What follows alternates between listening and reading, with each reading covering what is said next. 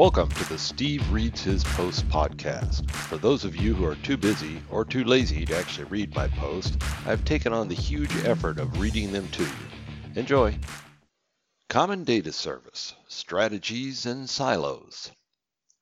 So, the buzz about the Common Data Service, CDS, has reached a deafening stage. It is the most exciting thing that has come out of the Microsoft Business Applications Group in a decade the possibilities jumped into the category of endless. So how do you start with something that is endless? Quick primer. I previously wrote about the Common Data Service here, but let's have a quick primer for this conversation. The Common Data Service, CDS, is basically a database that runs under your applications. You can have many applications running on a single CDS, all sharing the underlying data. That is pretty cool.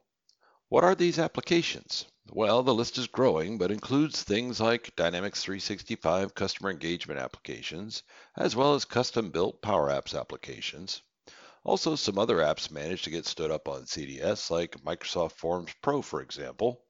Via connectors, you can consume data from over 250 other sources into your CDS environment. Strategies. We have what could appear to be an irony here.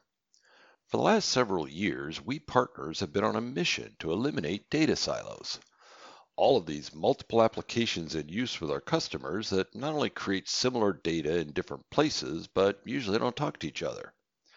There's been a whole lot of copying and pasting going on, which is not only a pain in the ass, but it's inherently error prone. It's also not uncommon for an employee to have five applications open to do their jobs, and that's just silly. Part of our mission to date with Dynamics 365 has been to consolidate as many of these disparate applications into a single place. A noble goal to be sure, and a message that has resonated strongly with many customers who suddenly found themselves sitting on a house of cards. The idea of a common data service seems to solve all of that.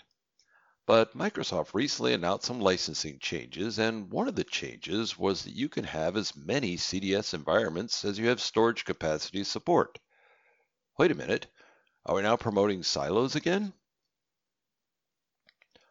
Not common. Think about a restaurant that promotes the best burger in the world. I want that. You go to get it, and it's available in 20 variations. So wait a minute. Is it the best burger or the 20 best burgers? You ask the cook which one is the best burger, and he says it depends on what you like on it, but the beef patty that they all come with is the best grade beef available. I ask if I can have all of the 20 variations of toppings on one burger. He frowns. But how awesome would that be? One awesome patty with everything on top of it. Why would I want more than one? Well, maybe because peanut butter and barbecue sauce, while I like them both, don't taste good together. So let's see how I relate this scenario to CDS. Gaining footing. So CDS has been out long enough now for many of us to wrap our heads around it, at least enough to be able to explain it to customers. Now many of us are actively deploying solutions built on CDS, and we're starting to see the scenarios forming scenarios that we'd not necessarily contemplated before. For example, I'm now being asked questions that never were questions before, like, for this other department, should we add them to our existing CDS environment or create a new one? My knee-jerk response, having been a trained silo buster, was add them to your existing environment, of course. But is that always the correct answer? And if it was, then why is Microsoft offering them as many CDS environments as they want? Shared data. Back in the old days, if you wanted two different departments working in Dynamics 365 that did not share any data, you might have used business units. Or sometimes a second production instance was used, but that had a cost. Today you can have as many environments as your storage will support, so does that change the thought process? Today, my position on this is based on whether there is shared data. If these two departments will be sharing accounts, for example, then my recommendation would be to create a new app for department number two, specific for their needs, but add it to the existing environment. We certainly don't want to have two separate account tables to deal with. This is the silo busting approach that we've been working towards for years now. So when? When might it make sense to create a separate environment?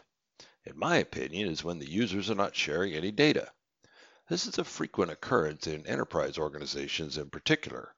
Rarely have I seen HR, for example, use any of the data that sales does. In this scenario, I would take Microsoft up on their offer and spin up a separate environment. Could I accomplish this in a single environment? Yes, but it could get messy, and there's no upside anymore. It's hard to completely isolate two apps from each other on the same environment. Changes to one could potentially impact the other if you're not paying close attention. Data segregation strategies can also get complex to maintain. Fiddle with a workflow condition for app A, and all of a sudden the records in app B are doing weird things if you aren't on your toes. There are a lot of ways to get in trouble if you're not right on top of it, and why bother? Licensing. On the licensing side, there seems to be some confusion also, which is not unexpected. Let's say you have a sales team using Dynamics 365 Enterprise Sales App. They also have rights to Power Apps. Let's say a part of that team is focused on lead generation only and not opportunities. Clearly they will share some data, but they have different roles in the process. You could build another app on the same environment targeted to them, and they already have license to use it.